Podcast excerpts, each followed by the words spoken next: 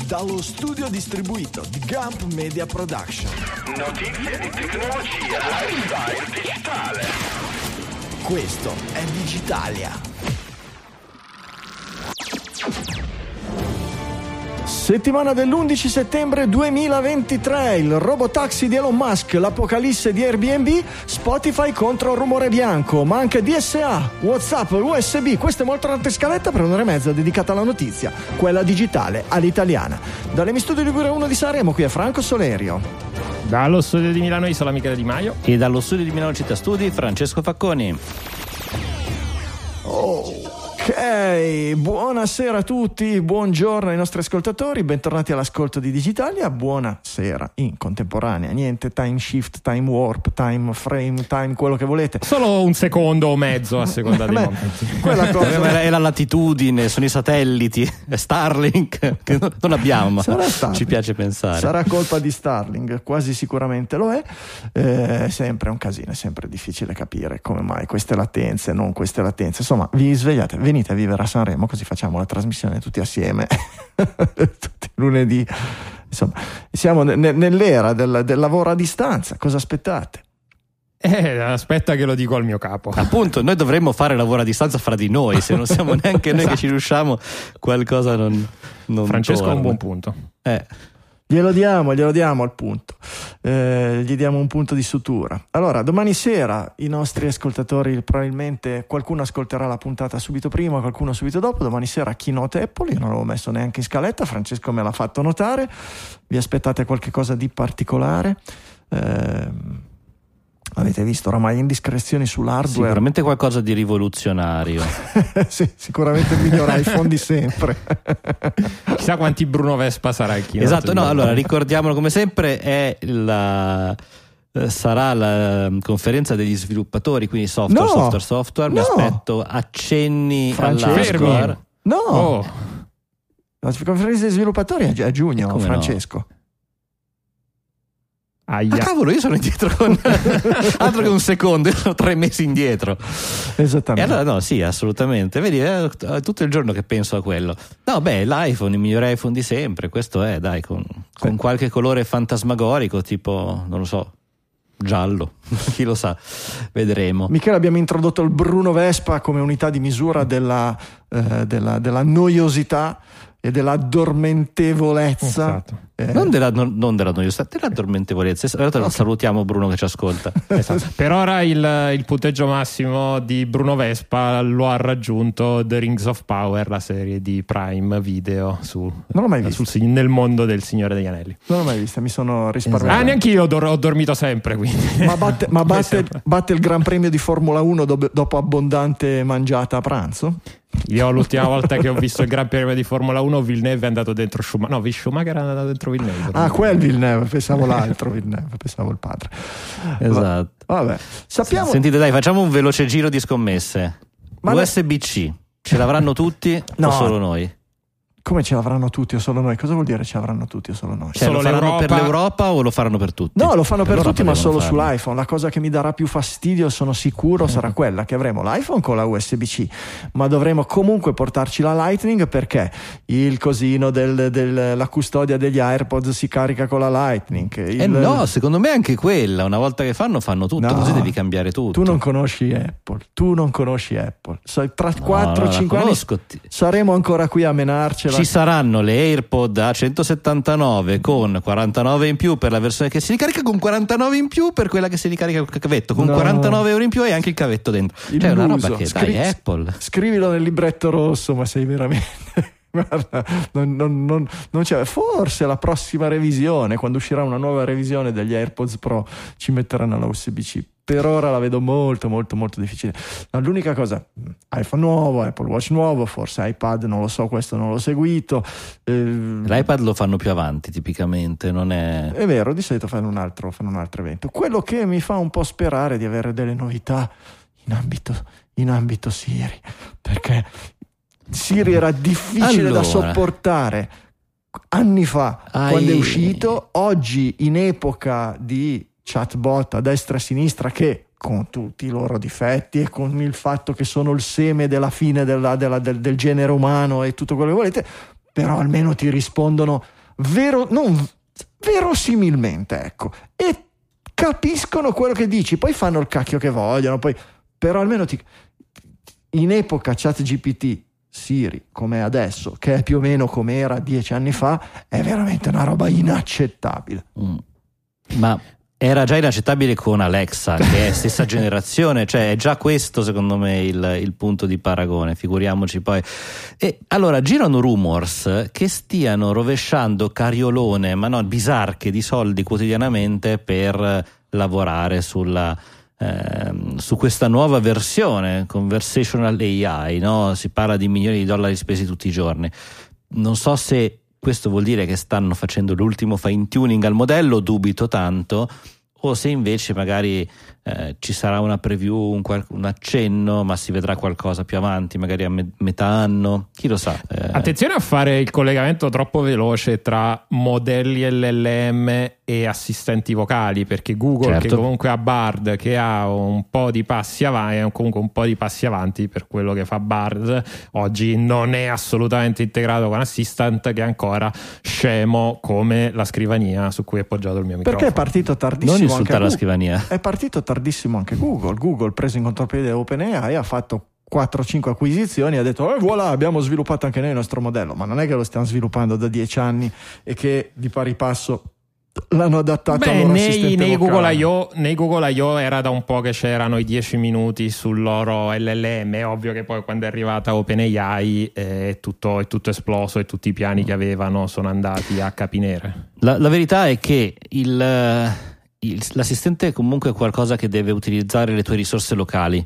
le lampadine eh. di casa, i, i contatti che hai sul telefono, mentre il ChatGPT generalmente ha dei modelli appunto costruiti. È vero che ora con i plugin stanno iniziando a, ma ha ragione Michele, non sono passi rapidi, probabilmente da avere un Siri che può risponderti con discussioni filosofiche alla ChatGPT, contemporaneamente accenderti ancora le lampadine o qualcosa del genere, o mettere due timer, ecco, questo potrebbe essere un passaggio sì, comunque lungo. Sarà interessante vedere Apple come approccia, anche perché io non credo che loro usciranno con un nessun tipo di eh, box chat come può essere ChatGPT, anche perché vorrebbe dire darlo in pasto, come è stato poi con OpenAI, a tutto il mondo, il che vuol dire anche poi uscire con P R che non siano necessariamente cristalline, allucinazioni e cose, cose varie. È un quindi. problema grosso per Apple, anche perché oggi, ricordiamo, non usciranno domani, ma a gennaio dovrebbero arrivare eh, ai primi sviluppatori. Eh, Tim Cook si gioca la sua faccia e la sua legacy con un nuovo prodotto che è Vision, e Vision presuppone... Pro. Una... Vision Pro ci mancherebbe, si presuppone... Gran parte, gran parte della sua interazione attraverso Siri, e insomma io un dispositivo che lo adoperi gran parte, sì muovendo gli occhi sull'interfaccia, sì pinciando, ma in gran parte attraverso Siri, con la Siri nella situazione in cui è oggi, oddio oddio vabbè, vediamo, vedremo, pronti a sorprese, ma non, non mi non, mi, non, non, non, non... Spero veramente che ci saranno novità in, in tal senso. Francesco invece auspica novità. Comunque su... domani ce lo guardiamo. No, no, vai, vai, prego. Francesco auspica novità sugli store. Ci ha messo questa roba qui della restituite dignità al changelog.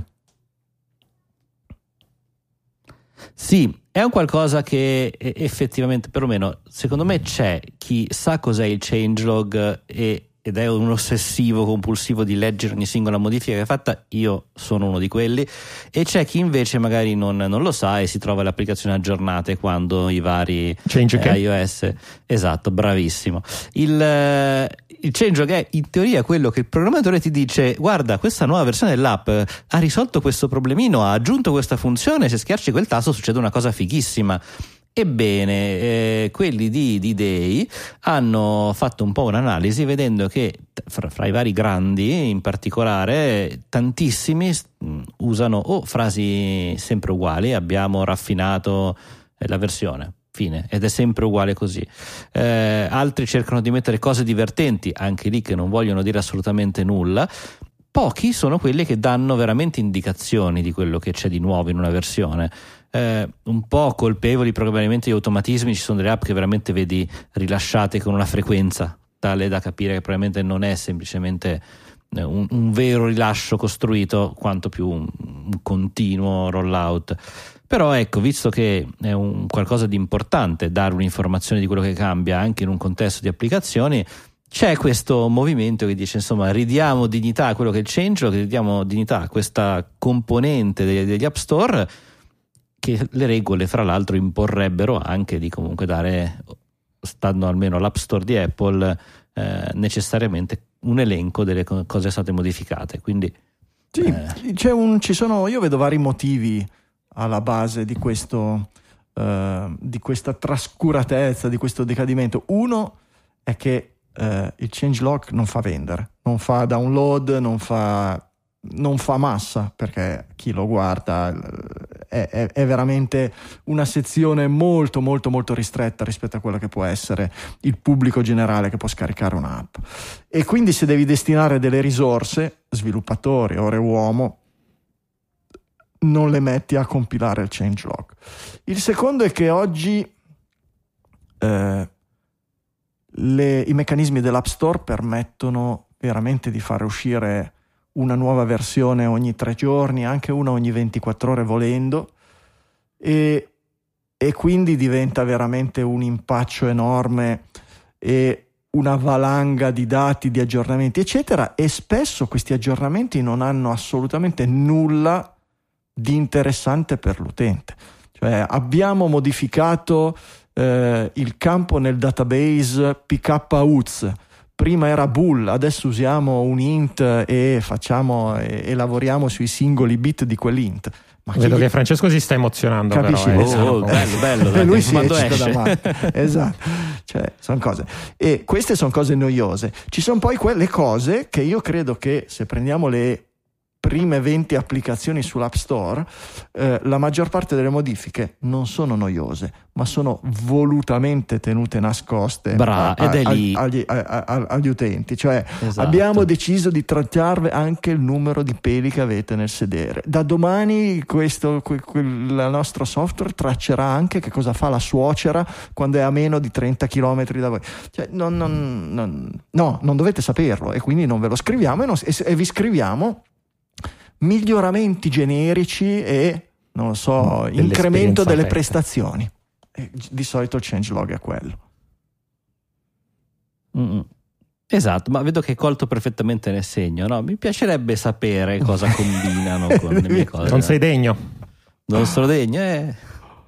Teoricamente il, il, l'etichetta, quella del, del tracking, quella che ha introdotto Apple e ha reso obbligatoria, dovrebbe, dovrebbe servire proprio a quello, a rendere più trasparente modifiche riguardo a funzionalità che di solito vengono tenute nascoste dall'utente, almeno quelle riguardo la privacy. Però, e tutto in ambito privacy è la legislazione europea D S A, Digital Service Act, si chiama così, vero? Che è entrata in, in vigore eh, qualche settimana fa, con un'implementazione graduale, lo ricordiamo, ci sono una serie di passaggi nel tempo, e iniziano a vedersi le prime notizie da una parte di aziende che ci si adeguano e dall'altra i chiarimenti da parte delle autorità su quelle che sono effettivamente le eh, aziende che devono sottostare ai capoversi più stringenti, perché lo ricordiamo, D S A e D M A prevedono la, eh, l'etichetta di gatekeeper, cioè di, di, di, di, di, di, di guardiano del portale, cioè riconoscono una posizione privilegiata a certe aziende che, essendo in questa provi- posizione privilegiata, hanno eh, maggiori responsabilità e maggiori oneri. Sì, esatto, adesso stiamo parlando in realtà di, appunto, come dicevi adesso, di D M A, di cui è uscita la lista, la lista dei gatekeeper, o come si chiamano, del D S A, era già uscita qualche settimana, okay. qualche settimana fa. La, i, la D M A è, e poi stiamo parlando sempre della... In realtà è una lista un, un po' più ampia di quella del D S A, e, e divide le aziende, in realtà non solo le aziende, ma i prodotti delle aziende in varie, in varie categorie. Quindi ci sono i social network, TikTok, Facebook, Instagram e LinkedIn, che se non ricordo male non me la ricordo nella lista del D S A, così come poi ad esempio c'è la lista delle, eh, degli intermediari, che va da Maps a Google Play, Google Shopping, il marketplace di Amazon, l'App Store e eh, quello, di, quello di Meta. Ci sono i browser, c'è la sezione browser, Chrome e Safari, insomma c'è veramente, ce ne sono tanti, credo sia la lista sia di una ventina, ovviamente metà è tra Google e Meta, eh, quindi niente, nessun nome, nessun nome eh, a sorpresa, diciamo. Eh, sul sito dell'Unione Europea poi ci sono anche eh, un um, c'è anche una documentazione che, se siete curioso, curiosi, vi consiglio di leggere. Ci sono proprio delle F A Q che spiegano un po' eh, quali sono gli oneri dei, eh, dei di questi di questi gatekeeper. Tra questi l'interoperabilità è uno dei punti, dei punti cardine. E cosa è successo? Che andando a guardare dentro uno sviluppo dei giornalisti, andando a guardare dentro gli ultimi A P K delle, delle beta di WhatsApp, hanno trovato una schermata di cui per ora esiste soltanto l'interfaccia nascosta appunto nelle librerie dell'A P K di WhatsApp, che lascerebbe credere eh, che eh, si insomma permetterebbe un qualche tipo di integrazione, interoperabilità, eh, di interoperabilità. Esatto. Inter- la, la, l'interoperabilità. Esatto, intanto a parte che se ci fosse il changelog non dovremmo andare a guardare la pick-up e, e vedete che avevo ragione. Però e tutto al, torna. Esatto, al netto di questo, poi tornando, tornando al discorso di WhatsApp, però prima volevo precisare, in realtà tu hai detto che non ci sono sorprese su chi c'è, ma secondo me ci sono sorprese su chi non mm. c'è. Mm. Perché si vedono appunto come eh, cioè in realtà chi non c'è e chi, nonostante noi vediamo magari come un qualcosa di pervasivo, di grande, non è così grande come, come quello può essere. I, i browser sono due, Chrome e Safari. Di mm. fatto già manca Edge completamente, e il Safari che vediamo qui non è il Safari del desktop, è il Safari di iOS, motivo in cui, per cui infatti nel sistema operativo non troviamo il Mac, che Mac evidentemente è vista come una piattaforma non gatekeeper da questo punto di vista, mentre Windows, iOS e Android sì. Quindi insomma, quindi è, non c'è è, Bing poi non c'è Bing, anche se pare Poverino. Che quello ci stanno ancora pensando un po', perché da esatto. quando è arrivato OpenAI ha risalito qualche punto percentuale, quindi che poi ha perso eh, però nel frattempo quanto gli basta per finire della zona.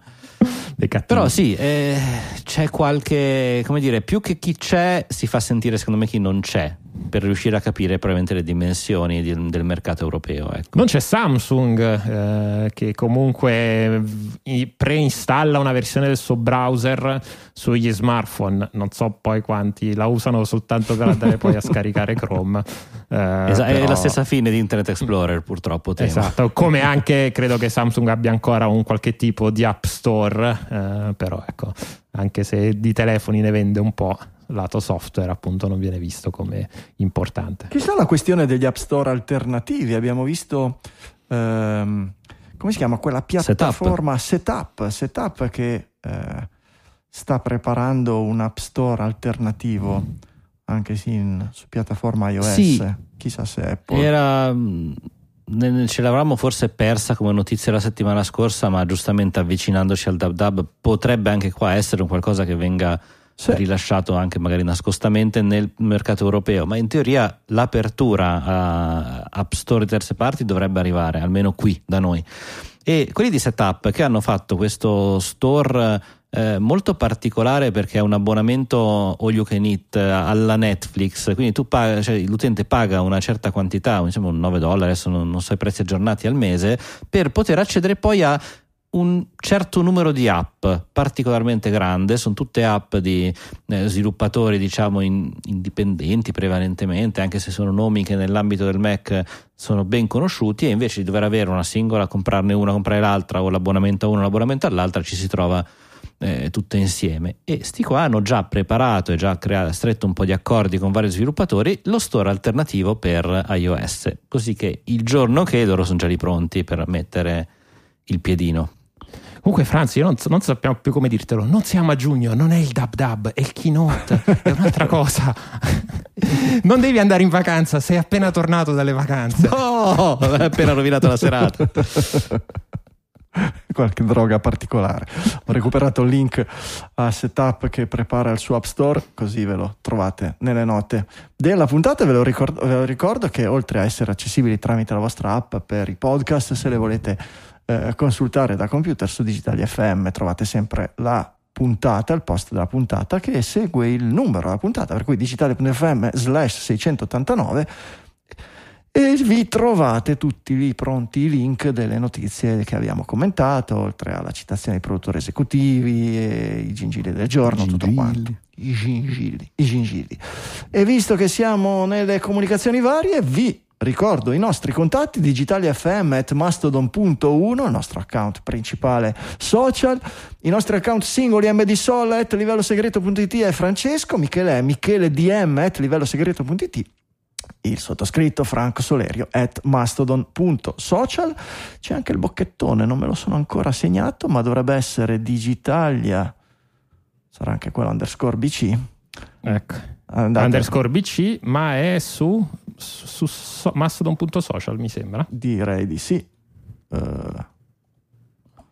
domande difficili, eh, vedi, vedi perché troppi, Mastodon è difficile con Mastodon, è, vero, è difficile, è vero, è vero, è eh. difficilissimo, allora, è difficilissimo. Ma digitalia underscore bc at mastodon punto social, ecco, è così, sei sicuro? Questo okay. È ok, E... sì sì, l'ho aperto e aperto, c'è allora qualcuno che ha gli stessi nostri articoli e sta cercando va di bene, va bene, non esatto. male. Ci eravamo persi, può essere account. Che uno metta le icone eccetera, pubblichi per un mese e poi butti via e nel frattempo si è preso i nostri ascoltatori. Come siamo messi male, come siamo messi male. E anche Spotify è messa male, è messa male col, nella sua lotta contro il rumore bianco. Spotify contro il rumore bianco. In a world. Dai, com- com'è la situazione? Sì, più che altro la lotta è Spotify contro i profitti di, degli altri. I profitti di Spotify. Esatto, looking for the, i profitti. Allora, eh, pare che eh, tante persone ascoltino eh, queste, t- che poi sono dei podcast, credo, da quello che mi sembra di leggere, nella forma e nella sostanza di, di, di Spotify, eh, probabilmente per, eh, per addormentarsi, comunque per fare fare altro. Eh, qual è il punto? È che comunque, per come sono oggi i termini di servizio di Spotify, eh, devono comunque pagare un qualche tipo di revenue sharing o diritti anche per qualunque tipo di, di contenuto eh, viene pubblicato sopra una certa soglia eh, e ehm, ha diritto alle revenue, alle revenue share. Qual è il punto? È che Spotify perde di fatturato perché appunto, cioè perde di profitto proprio perché deve pagare. Gli advertiser non, non sono particolarmente contenti, perché se tu ascolti un podcast di quattro ore di rumore bianco probabilmente ti vuoi addormentare e quindi mm. se stai dormendo non è proprio il momento migliore per ascoltare una, per chi, una pubblicità. No, per chi non fosse avvezzo, il rumore bianco è tipo, non so, il phon, quindi vuh, e fra l'altro mi stavo chiedendo, tu ti metti lì il phon vuh, tutto il tempo, no? Sei lì, stai appisolando, ti tieni giù la prima palpebra, la seconda sta cadendo e di colpo vuoi vedere i contenuti all'estero, clicca qua per il nostro codice sconto. Ma aspetta, perché cioè, è un, comunque un sì. non lo so, la definizione Che... la definizione di rumore bianco, se vogliamo essere precisi, è il rumore che contiene tutte le frequenze contemporaneamente.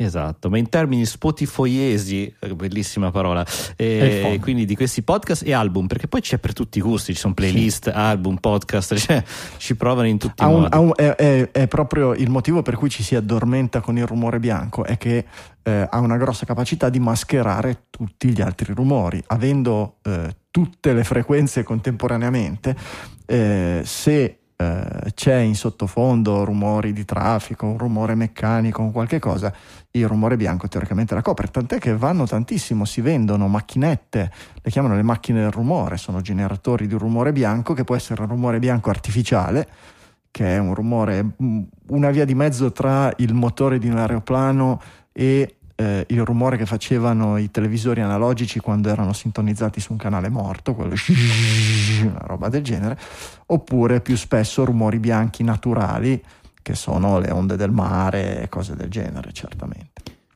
E tutte cose. Potremmo fare un file audio con Franco che per quattro ore fa che non sviene. Secondo me dopo un po' anche artificialmente. No, no, live. Quanti Bruno Vespa può avere la mia voce che fa Eh beh, quello è il punto più Bruno Vespa è, è più successo. Eh certo, eh certo, eh certamente, eh certamente. Due milioni di Bruno Vespa. Va bene, eh, ci può stare, ci può stare. E, e quindi niente, vogliono bloccare completamente i eh, podcaster che trasmettono rumore bianco dal loro circuito delle, pubblicitario fondamentalmente. Niente soldi per voi. Siamo sempre... Mm-hmm. Siamo... E una cosa simile pre... la sta facendo anche... Vai, vai, che c'è eh, una cosa simile la sta facendo, scusami, anche Deezer, probabilmente... Esatto, qua dobbiamo trovare un meccanismo per riuscire a parlarci sopra in maniera più efficace. Dicevo, lo sta facendo anche Deezer, altra piattaforma molto simile eh, dal punto di vista che anche loro sono pieni di album, loro non hanno, se non mi sbaglio, podcast, ma sono pieni di album di rumore bianco e eh, hanno deciso, sono messi d'accordo con alcune major per dividere in maniera diversa i proventi, quindi non dare valore eh, uguale, cioè uno vale uno eh, in quelli che sono Um, i, i contenuti, gli album di rumore bianco, ma dare, come si dice, un valore maggiore, un due, quindi un, come calcolo degli ascolti per ogni ascolto singolo nel caso di eh, artisti diciamo famosi, che in realtà per loro numericamente vuol dire più di mille ascoltatori al mese. Questa è la soglia che è stata messa. E, e poi scegliendo addirittura che se tu selezioni manualmente, cioè cerchi canzone, artista e fai play, lì addirittura vale quattro. Questo è un modo per ridistribuire gli utili, cercando magari di andare un po' incontro a quello che erano i desideri degli artisti, quindi di guadagnare un po' di più da quello che è la loro musica, cercando di lasciare in secondo piano playlist automatiche. Sì, in realtà dando la, pre- la precedenza agli artisti famosi non è che facciano proprio una bellissima cosa, è come dire gli artisti più rumorosi, quelli che ci possono fare cattiva pubblicità, possono eh, li, li paghiamo di più, gli artisti piccoli chi se ne frega, i famosi avanotti li lasciamo lì che si lamentino e anzi li facciamo guadagnare ancora di meno, perché se diamo più soldi agli U due dobbiamo dare meno soldi di prima eh, a, a, a Francesco Facconi e a Franco Solerio, e non mi sembra esattamente una, una, una soluzione del problema. Poi alla, alla, alla fine Deezer non vuole tirare fuori più soldi, vuole spalmare, avere lo stesso prezzo medio, spalmandolo diversamente tra, tra, tra tutti i suoi produttori di contenuti. Che poi non so Deezer, ma tipo mille ascolti su Spotify sono tre centesimi, qualcosa del genere, quindi eh sì, boh, esatto.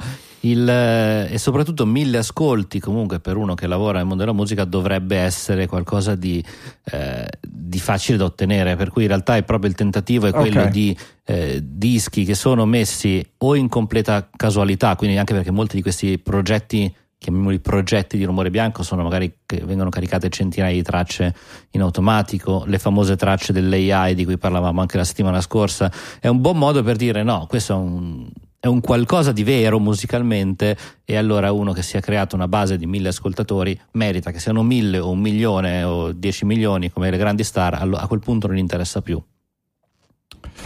Un'altra altra novità in ambito musicale è Spotify che vuole mettere le uh, lyrics, le trascrizioni, le, I, testi. i testi delle canzoni dietro al, pay, al paywall.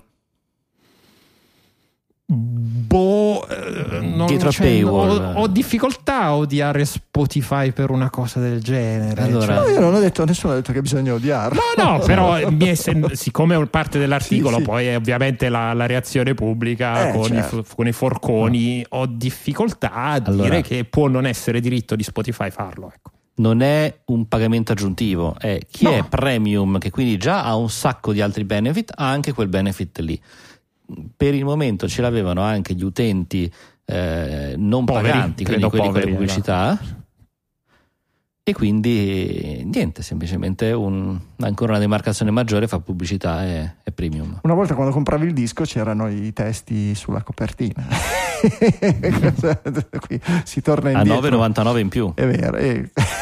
No, senza i nove virgola novantanove in più, senza l'abbonamento, quando, mi... senza quando prendevo Daniel la cassettina T D K non c'erano i testi. La T D K no, era una cosa diversa, Francesco. non, non, non funziona così, no, non funziona così. Eh, ci abbiamo il Come si fa a fare una puntata di Digitalia senza parlare del piccolo grande Elon? Michele ci ha linkato un bel articolo, eh, ne stanno uscendo parecchi in realtà, questo se non eh, sbaglio è sul New York sarà Times. Sarà un caso? No. Stanno uscendo parecchi perché eh, esce tra pochi giorni e i giornalisti hanno già avuto delle laute anteprime, la biografia di Elon Musk a opera della penna di, eh, di Isaacson, Walter, Walter Isaacson. Isaacson, che è lo stesso biografo di Steve Jobs, e quello che aveva scritto la teorica, tra virgolette, biografia di eh, Leonardo da Vinci. Insomma, è un autore, è una penna famosa di un certo livello e ci si aspetta una certa aderenza alla realtà e un punto di vista eh, non dico disinteressato, non dico neutro, però eh, al pari di quello che abbiamo visto nella, nella, nella biografia di Steve Jobs, che ha, vinto, che, ha, che ha venduto veramente stramilioni di copie e che certamente non ha nascosto i lati negativi che sono usciti dalla, da, da, da, da, dall'intervistare i conoscenti dello stesso Jobs. Vediamo se la stessa cosa succede, perché personaggi sono personaggi che hanno no, il bello del leggere di questi personaggi e dell'osservarli è proprio il, l'alternanza, no? Il chiaroscuro, il, il, la dinamicità dei loro aspetti in bilico tra bene e male in questa maniera così, e non capisci mai quanto questo bene e male eh, è eh, estremizzato in realtà spesso da, dalla penna di chi scrive, di chi attacca o di chi commenta o di, esatto. in, in maniera adorante o in maniera critica. Ecco, Francesco.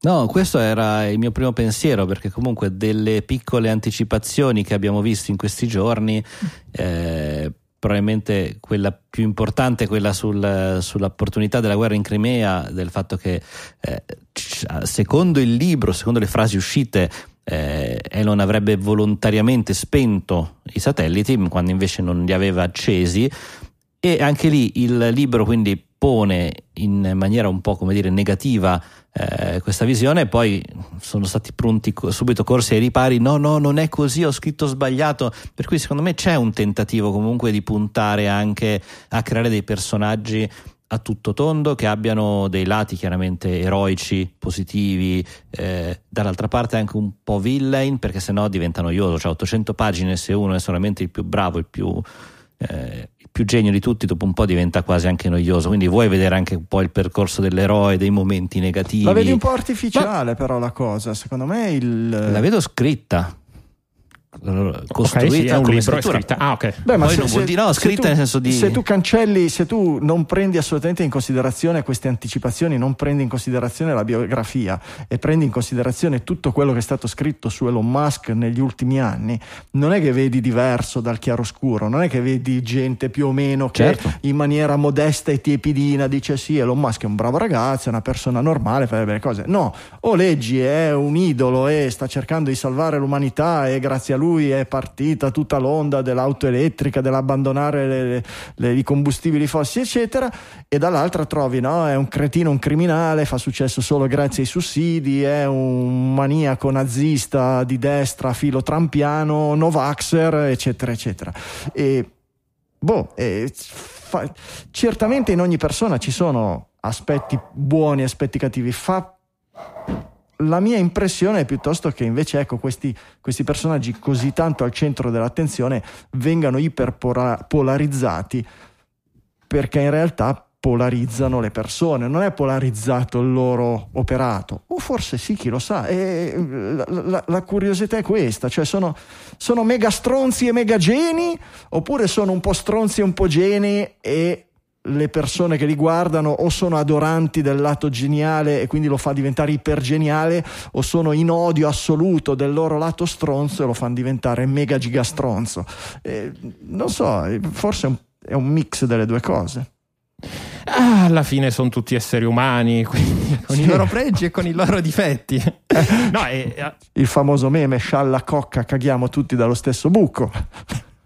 Non so se l'hai mai okay. visto. Okay. No, no, no. Frequentiamo social differenti probabilmente. Okay. So. Però quello che è super interessante del lavoro che fa, che non è la prima, eh, non è la prima biografia di Musk che esce, però spesso eh, alle precedenti, e come spesso succede magari certe biografie sono un po' un mix tra del, magari delle interviste e eh, ovviamente del lavoro di ricerca di fonti giornalistiche. Quelle di Isaacson, sicuramente non solo lui, però la stessa cosa era stata quella di Steve Jobs. Lui è stato attaccato al sedere di Musk per anni, credo di aver letto da qualche parte, lui è stato un paio anni d'anni addirittura, ah, però. Eh, sì, mi sembra un paio d'anni eh, attaccato a Musk, o sia fisicamente mettendosi in un angolo nei meeting eh, nelle varie, nelle varie aziende nelle varie aziende di Musk, oppure veniva contattato dal Musk, da Musk stesso eh, quando succedevano cose eh, per dargli la sua, il suo punto di vista. Poi ovviamente interviste a lui, ai, ai colleghi, ai sottoposti e così via. Quindi c'è questo fattore che è, appunto, loro ha, lui ha un accesso incredibile a queste persone, che sono cose che succedono poche volte anche nella vita di queste. È un biografo, il lavoro di un, di un biografo.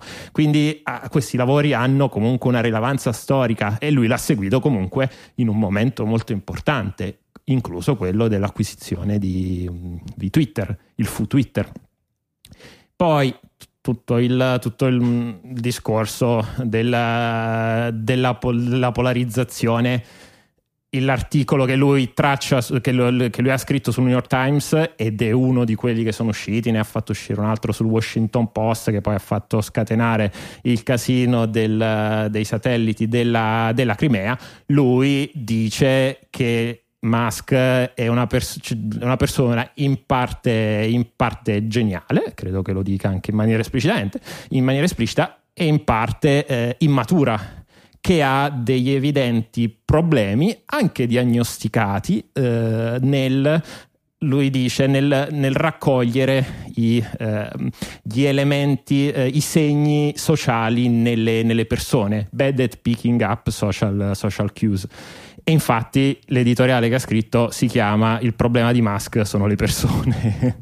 Anzi, Elon Musk vuole salvare l'umanità, lui gli dà questo, assolutamente questo, uh, questo pregio di voler fare queste grandi cose per un bene dell'umanità. Il suo unico problema sono le persone. Il discorso del leggere i, di leggere le persone, della difficoltà sociale eccetera, è un po' Uh, è un tratto molto comune a tanta della nostra generazione, e che a seconda è, è, è diventato uso, secondo qualcuno è diventato moda trasformarlo in una diagnosi, con le solite diagnosi di disturbo dello spettro, di bambini aspi, di bambini viola e robe del genere, che tante volte diventa bambini non, viola sui peggiori, diventa quasi un, non dico un darsi un tono, ma Una, un, quasi un tentativo di, di, di medicalizzazione di un, di un tratto di personalità che forse non dovrebbe, o di giustificazione, no? Mm, sembra, sembra, sembra, come si chiamava Jessica Rabbit, che diceva "non sono così, è che mi disegnano così". Sì, sì. Ecco, eh, sono... deresponsabilizzazione. Ecco, una volta si diceva "è uno stronzo, tratta tutti male", oggi si dice eh, fa, fa fatica, eh, ha, ha dei problemi nelle interazioni sociali eccetera. Va bene, tutto quello che vogliamo. ehm, boh, eh, la leggerete la, la, la biografia?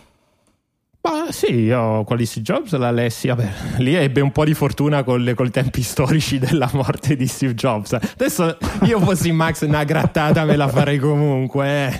Dici, le... dici, Leonardo da Vinci è morto, Steve eh, Jobs è morto. Quando è uscita quella di Leonardo da Vinci?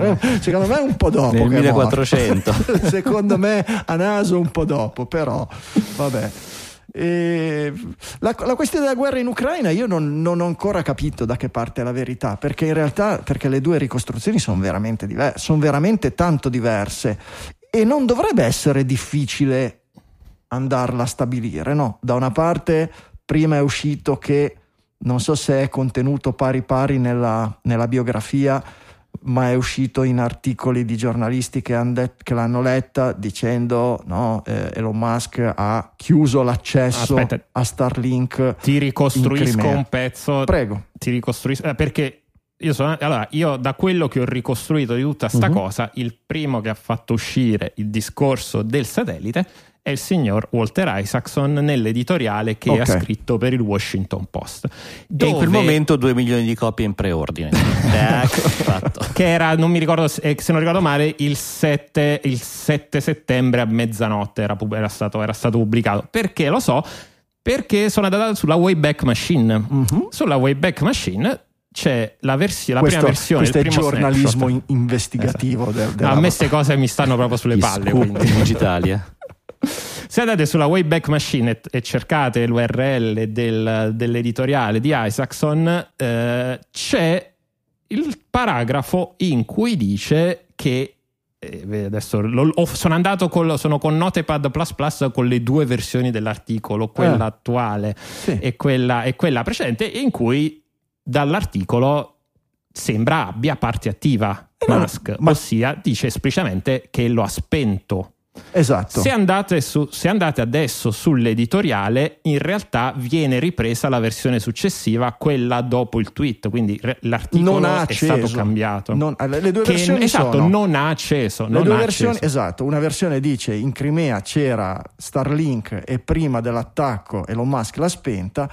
Dopodiché è uscita la rettifica da Elon Musk e poi da Isaacson, o, fu, o forse direttamente da Isaacson, Elon Musk mm. l'ha re-xata ehm, dicendo no, in Crimea non c'è mai stato l'accesso internet, ci hanno chiesto di estenderlo alla Crimea e, mh, per facilitare un attacco, e noi abbiamo deciso di Eh, non, eh, non accelerare la nostra espansione in Crimea, roba mm, del esatto. genere. È molto diverso, sono molto diverse ecco. le due cose. La frase, cioè adesso, la frase dice: so, quello originale diceva: so he secretly told his engineer, engineers to turn off coverage within one hundred kilometers of the Crimea coast. Mm-hmm. Questa frase non c'è sulla versione attuale dell'editoriale del Washington Post, che dice invece: what the Ukrainians did not know was that Musk decided not to enable Starlink coverage of the Crimea coast. Quindi... eh, esattamente, e nelle spiegazioni c'è scritto che gli è stato esplicitamente chiesto di aggiungere questa copertura e che lui si è rifiutato. Ehm, sono, sono due ricostruzioni diametralmente opposte, forse, forse anche riconciliabili, nel senso che forse tutte le due cose possono essere successe. Eh, certamente non, non dovrebbe essere difficile andare a vedere eh, nelle comunicazioni precedenti dell'azienda quella che era la copertura antefatto, cioè se la Crimea è mai stata coperta da, eh, da, da, dal servizio o se non lo, o se non lo è mai stata. Non dovrebbe essere così difficile andare, basterebbe andare a chiedere. Non so se mappe deve essere così la volontà. Precise. Eh? Mm. Sì, c'è anche l'altra, c'è anche un'ulteriore possibilità, appunto, che siano, siano vere tutte e due le cose, cioè che il servizio in tutta la Crimea non c'è mai stato e che quando Elon Musk gli hanno chiesto di attivarlo per agevolare questa azione militare, lui oltre ad aver detto di no, potrebbe aver detto anzi, togliete copertura ai cento chilometri prima dei confini. Possibile, no? Quindi che siano certo. vere tutte e due le cose. Però, boh, co- come sempre, noi poveri cristi, la, la, la, i dettagli della storia ci, so- ci vengono, difficilmente riusciamo a metterci gli occhi sopra, se non magari quello decine d'anni. Quello che però dopo. È sicuro... è che eh, Musk oggi ha oggi Musk possiede qualcosa come la metà dei satelliti in orbita uh-huh. e, e questo adesso uh, il, la, per come è sì. andata la fornitura di Starlink all'Ucraina uh-huh. eh, anche quello è stato un bel casino, quindi come dire Musk non aveva nessun dovere nei confronti dell'Ucraina, non aveva nessun co- dovere nei confronti del governo degli Stati Uniti che in questo momento fa gli interessi dell'Ucraina. È un imprenditore che ha venduto barra donato il suo servizio e che come l'ha venduto barra ah, soprattutto come l'ha donato può anche decidere di, di spegnerlo. Il problema è che oggi appunto dalla costellazione di cioè, c'è un articolo bellissimo del New York Times con tutti i movimenti dei satelliti attorno alla Terra e, metà di questi satelliti oggi fa, è, è, è, poss- è posseduta da una, sì. sola, da una sola persona. Occhio, occhio, questo è problematico. Sì, occhio che di nuovo è una descrizione un tantinello di parte, perché dire che il cinquanta per cento dei satelliti è di proprietà di Elon Musk mette mm. sullo stesso piano tutti i satelliti che sono in orbita, mentre quelli di Elon Musk sono microsatelliti, cioè sono robe okay. di trenta per trenta centimetri con una funzione sola. Non hanno telecamere, non hanno fotocamere, non hanno capacità di ricezione e trasmissione in banda larga, okay. cioè sono destinate semplicemente alla copertura cellulare e dati, cellu- dati cellulare. Punto. Eh, mentre eh, gran parte di tutti gli altri satelliti sono macchine ben più complesse, con multifunzione, riprogrammabili eh, da, e, e veramente di ogni tipo, da quelli televisivi a quelli spia a quelli con, con, con, con esperimenti scientifici, certo. eccetera, per cui è un discorso un po' che mi, mescola mele e patate, ecco. Però certo, mh, al di là del numero dei satelliti c'è una concentrazione di potere nelle mani di un una persona singole, e in questo momento è un potere importante, perché non, nessuno ha pensato che la connettività globale potesse essere una cosa di interesse delle popolazioni, di interesse dei popoli, eccetera. Ci hanno pensato due stronzoni, uno Elon Musk e l'altro Mark Zuckerberg. Mark Zuckerberg non si è capito perché, forse ha insistito troppo sugli aerei che stavano per aria da soli e robe del genere, non ci è riuscito, forse ha puntato troppo sull'Africa e non si è aperto un mercato. Elon Musk ha detto vabbè, intanto vendiamo il collegamento internet a gente col denaro e che non gli arriva un collegamento internet veloce, e ha fatto un servizio che più o meno forse si autosostiene ed è riuscito a svilupparlo a livello globale.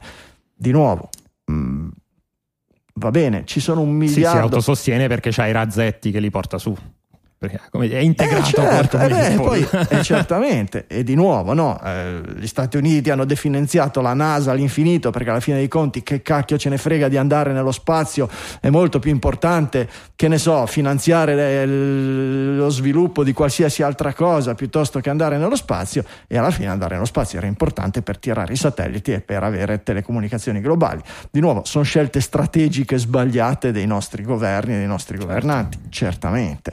E oggi ne paghiamo le conseguenze. Direi che non è l'unico, l'unico ambito del mondo dove dobbiamo preoccuparci di delle concentrazioni di potere, ce ne sono mille altre che abbiamo sotto gli occhi tutti gli anni e tutte le settimane, senza fare il tipo di guerre mediatiche che fanno nei confronti di questo tizio qua, che poi se le merita per un miliardo di altri motivi, e, e certamente. Però ecco, Sembra, sembra oggi che, che, che, che, che, che Elon Musk sia diventato l'imperatore Palpatine, ecco. E mi, se, mm. mi sembra mm, a, a, andrei a cercare anche, un, anche altrove, ecco, non solo da quelle parti lì. Poi, per carità, le concentrazioni di potere danno, da, danno sempre fastidio. Spesso, vabbè, lasciamo perdere, poi entriamo in discorsi ultra filosofici e cose, non, non, non, non, non mi sembra il, il luogo giusto.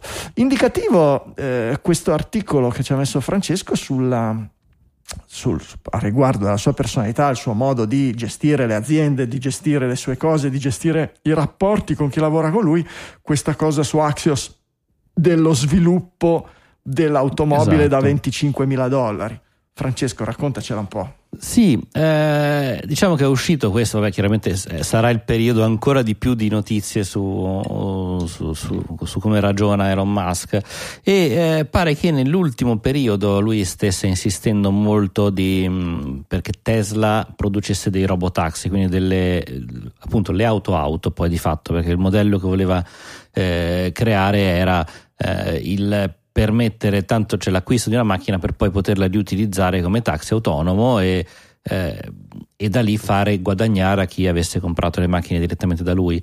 La cosa poi è stata modificata quando eh, il suo team gli ha dimostrato intanto che si può costruire un'auto da venticinquemila dollari, poi capiremo se è come la Model tre da trentamila, che finora sotto i cinquantamila ancora si vede poco.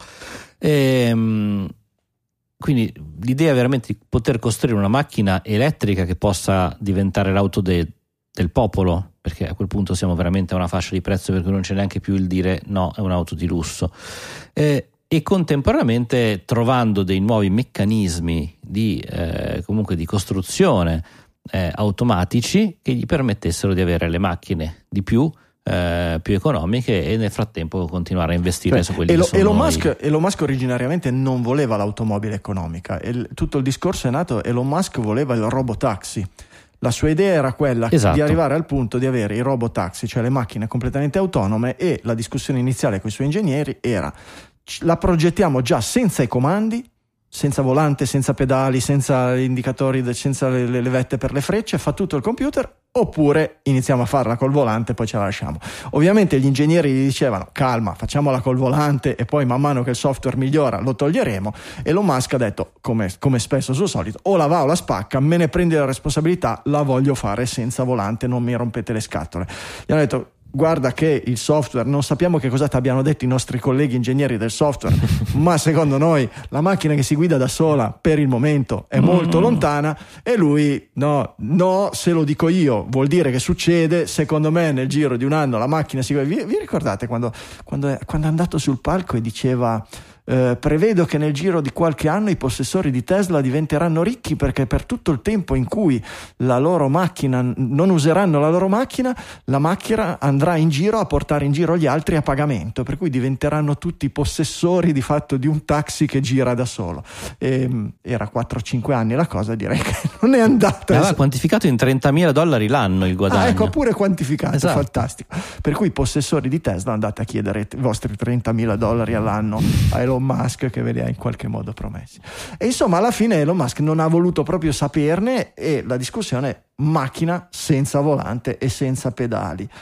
Per fortuna gli ingegneri non si sono persi d'animo e gli hanno dimostrato progetti alla mano come il progetto poteva essere biforcato, e attirando la sua curiosità, la curiosità di Musk, sulla macchina che costruisce la macchina, che è un altro dei suoi pallini. Elon Musk per un grande periodo è stato molto più emozionato dal progettare questi robot che poi costruivano le macchine, e allora l'hanno incistato, l'hanno fomentato e gli hanno fatto vedere: guarda che noi adesso facciamo questa nuova macchina per costruire il robotaxi che tanto ti piace, ed è così avanzata che contemporaneamente può costruire sia il robotaxi sia una piccola utilitaria con il volante, con la stessa scocca del robotaxi. E allora lui in qualche modo si è gasato, si è incistato e ha detto: ah sì, va bene, allora sviluppiamoli tutte e due parallelamente. E questo dà un po' l'idea del meccanismo di, di, di, di funzionare di Elon Musk all'interno del, anzi all'interno, a capo della, della, della sua azienda, della sua società.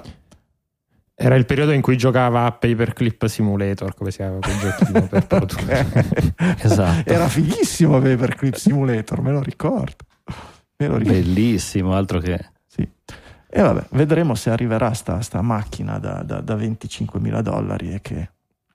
E che cosa avrà? Sarà per quello che hanno fatto la nuova Model S col volante segato a metà, perché non si mettevano d'accordo se farla col volante o senza volante. Scrivilo, cancellano, scrivilo, cancellano, è rimasto solo mezzo. Vabbè, mezzo, va, mezzo e facciamo felici tutti. Esatto, sì. Salomonici. Facciamo decidere a ChatGPT, e ChatGPT, anzi Midjourney, ha disegnato un pezzo di volante così. E ovviamente servono sei dita per mani per manovrare. Era ancora Midjourney tre. Ci sta, abbiamo altre notizie in ambito automotive, abbiamo anche altra roba, forse Elon Muschiana, forse più avanti, ma magari la saltiamo, adesso vediamo. Ma è importante, prima dobbiamo ringraziare i nostri produttori esecutivi.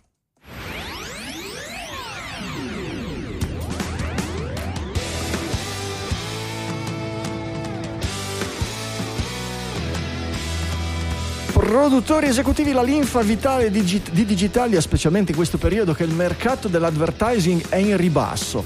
I nostri storici ci sono, non sappiamo ancora per quanto ci saranno, se ci saranno, a che condizioni, non lo sappiamo. Quello che c'è sempre stato nella storia di Digitalia è il sostentamento garantito dagli ascoltatori che si trasformano in produttori esecutivi. Che cosa vuol dire produttori esecutivi? Vuol dire che gli piace, danno un valore a quello che ascoltano, e questo valore lo trasformano in un valore monetario e ce lo mandano indietro con PayPal, Satispay, bonifico bancario, il Bitcoin vecchia maniera, eh, chi più ne ha che più ne metta. Su digitale punto effe emme trovate tutti i meccanismi, ognuno secondo le sue esigenze, possibilità, desideri, ma fanno in modo che nelle tasche di Digitalia torni qualche cosa che viene reinvestito per hardware, software, abbonamenti vari eccetera, e un minimo di retribuzione neanche lontanamente paragonabile alla minima retribuzione oraria di cui si parla in questo periodo, ma che gratifica abbastanza da fare in modo che lo staff vada avanti settimana dopo settimana, mese dopo mese e oramai anni dopo anni. Siamo quasi a decennio dopo decennio, siamo già a metà del quinto decennio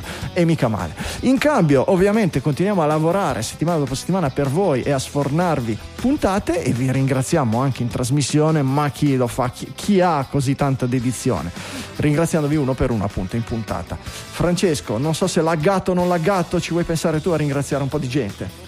Con grandissimo piacere iniziamo con gli streamer del Value for Value, con Nicola Gabriele D, Capitan Harlock, Anonymous, F Trava, Lorenzo Pilla, Pierpaolo Bovero, Dagsta, Nicola Fort e Gianluca Trevisani, che con i suoi undicimiladuecentotrentanove satoshi è il top streamer della puntata. Top streamer! Poi tanti stream e pochi boost, e pochi boost. E in Italia funziona così, all'estero vedo che ci danno secco di boost i, i podcast che abbracciano Podcasting due punto zero. Noi siamo più forti sullo stream, chissà cosa è meglio, boh, ognuno secondo sua misura. Se volete mandarci un messaggio col boost, ci mandate un boostagram, ci fate felicissimi. Avanti Franz.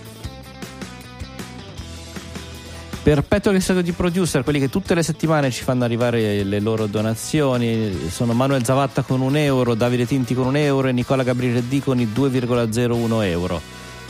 Inoltre andiamo avanti con i donatori da un euro Andrea R, un euro e dieci Stefano Cutellè, due euro Matteo Masconale, tre euro Edoardo Zini e tre euro sempre Massimiliano Saggia. Grazie a tutti, grazie di cuore.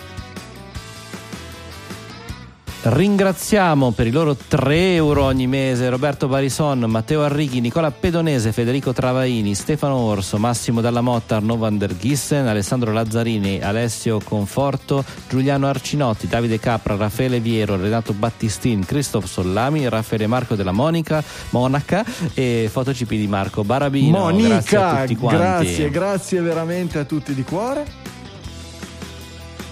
Monica, assolutamente. Ringraziamo anche per i suoi quattro virgola ventisei euro Massimo Gauchon, eh, cinque euro ci arrivano da Massimiliano Casamento e Andrea P e tutte le settimane sempre cinque euro arrivano da Matteo Carpentieri, Paolo Lucciola, Pasquale Maffei, Andrea Magnoli e Giovanni Priolo.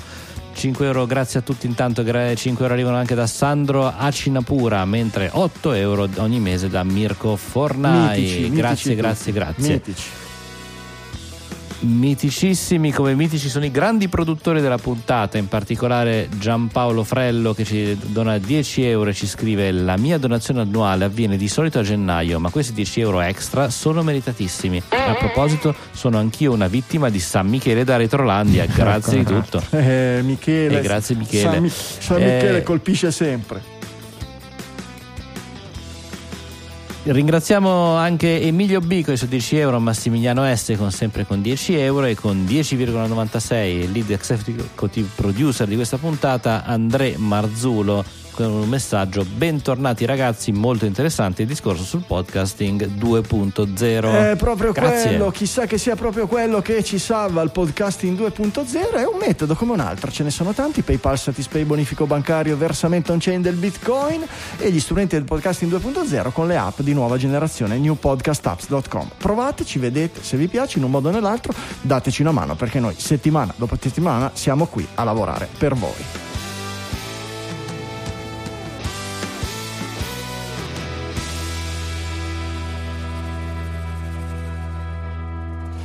Allora, Privacy Nightmare on Wheels, articolo, intitola questo articolo, eh, hanno fatto Uh, Mozilla ha tirato fuori questa ricerca sui, sulle marche più popolari che vendono, che costruiscono e vendono automobili, andando a verificare quelle che f- sono le uh, policy di trattamento dei dati dei vari ascoltatori, de, de, dei, vari, dei vari brand e dei, loro, dei dati dei loro utenti, ritrovandosi con una situazione veramente drammatica. Michele, tu non guidi, sei la persona giusta a cui chiederlo. Eh no, esatto, io poi salto benissimo tutti gli articoli sulle macchine. Ah, li salti a piè pari? Nel... Sì, sì, sì, io li salto proprio a piè pari. Allora, vediamo Francesco se tra un quarto d'ora ha qualche cosa da dirci. Io ah, tu volevi far parlare me per evitare il lag di esatto, Francesco. Esatto. Ma mi è andata male perché sulle macchine ti è andata malissimo, eh, guarda. So, eh, lo so, eh, lo so. Vedi, invece ci sono, sono presente, sono pronto. Allora, io me lo sono letto anche perché mi interessa questa cosa. Il, la, la ricerca di Mozilla fondamentalmente ha preso sotto osservazione quelli che sono intanto le, le privacy policy che tutti i veicoli di nuova concezione hanno, eh, tanto scoprendo che c'è chi addirittura ne ha parecchi, arrivando a Toyota che ha dodici diverse privacy policy e non sono tutte facilissime da recuperare e trovare. E poi guardando quello che sono comunque ehm, le, i dati che in teoria possono condividere con chi, in che motivi, e scoprendo che in generale tutto quanto è veramente eh, sempre gestito in maniera molto ehm, poco attenta alla privacy dell'utente, nel senso che più o meno un, cioè una buona parte di, queste, eh, di questi gruppi automobilistici comunque sono disposti, sono interessati a vendere eh, a data broker, law enforcement, quindi la legge, altre terze parti. Si parla addirittura in alcuni casi di trend psicologici, predisposizioni, eh, ma addirittura attività sessuale, perché in, qual- in qualche caso riesce la macchina, se viene utilizzata, immagino solo eh grazie certo, a quello. Eh certo, dice, cosa, cosa pensi che servano i sensori sulle sospensioni? Esatto, poi il sensore sull'inclinazione del sedile, no, ci sono un sacco eh, cioè. di informazioni che si possono raccogliere, fra cui anche, non l'ho vista citata, ma secondo me i peli di cui parlava prima Franco. E se poi dopo nove mesi attacchi anche il seggiolino per il bebè, poi ti mandano anche una scorta di pannolini a casa. Vedi, e da questo punto di vista, quindi insomma, c'è questa attenzione a quello che il, il pilota e i suoi passeggeri fanno, eh, che in molti casi vengono chiamati utenti. Quindi il semplice fatto che tu sali in una macchina come passeggero, sei già l'utente della macchina e eh, hai accettato questa gestione della privacy mh, che il guidatore avrebbe dovuto elencarti. Quindi ciao Franco, ti accompagno, già che ci sei acconsenti che Toyota o Tesla o qualsiasi altra, i due nomi fra l'altro non sono a caso perché sono fra i primi, tra i peggiori, eh, quindi sono cioè. fra i peggiori, Toyota, Tesla, Ford, Volkswagen, eh, eh, accetti che loro vengano a sapere anche quando appunto ti dediti a tue attività personali, e questo è più o meno la, la verità. eh, Passa interessante il concetto di privacy washing, nel mm. senso che una parte di queste eh, aziende eh, hanno partecipato e firmato il Consumer Privacy Protection Principles, che è un, un documento che si sono fatti da soli e che in molti casi, tipo la minimizzazione dei dati, cioè l'idea di non raccogliere dati che non sono strettamente fondamentali. Ecco, vista l'elenco dei dati che si vanno a prendere, non è forse, forse è seguita al cento per cento. È più o meno la, la, lo stesso meccanismo del, del, del D P F, che è il, il, il sistema con cui gli americani hanno un po' aggirato il, il nostro G D P R. Fondamentalmente hanno fatto questo D P F eh, che in teoria prevede tutte le, le restrizioni del G D P R, e quindi no, in qualche modo eh, hanno detto all'Europa: vedete, siamo di nuovo bravi. L'hanno, l'hanno messo a punto gli americani e gli svizzeri in, in, in combutta, mm. e quindi gli europei in qualche modo lo, lobbizzati come e Darth se... Vader poi esatto, lobbizzati come se non ci fosse un domani, hanno detto: ah vabbè, allora d'ora in avanti, per essere G D P R compliant potete anche mettere i dati su una qualsiasi azienda che sia D P F compliant in Svizzera o negli Stati Uniti. Per, peccato che D P F prevede semplicemente un'autocertificazione senza nessun tipo di controllo, roba del genere. Ha detto: sì, poi nei prossimi dieci anni faremo i controlli, vedremo come, dobbiamo ancora stabilire che tipo di controlli.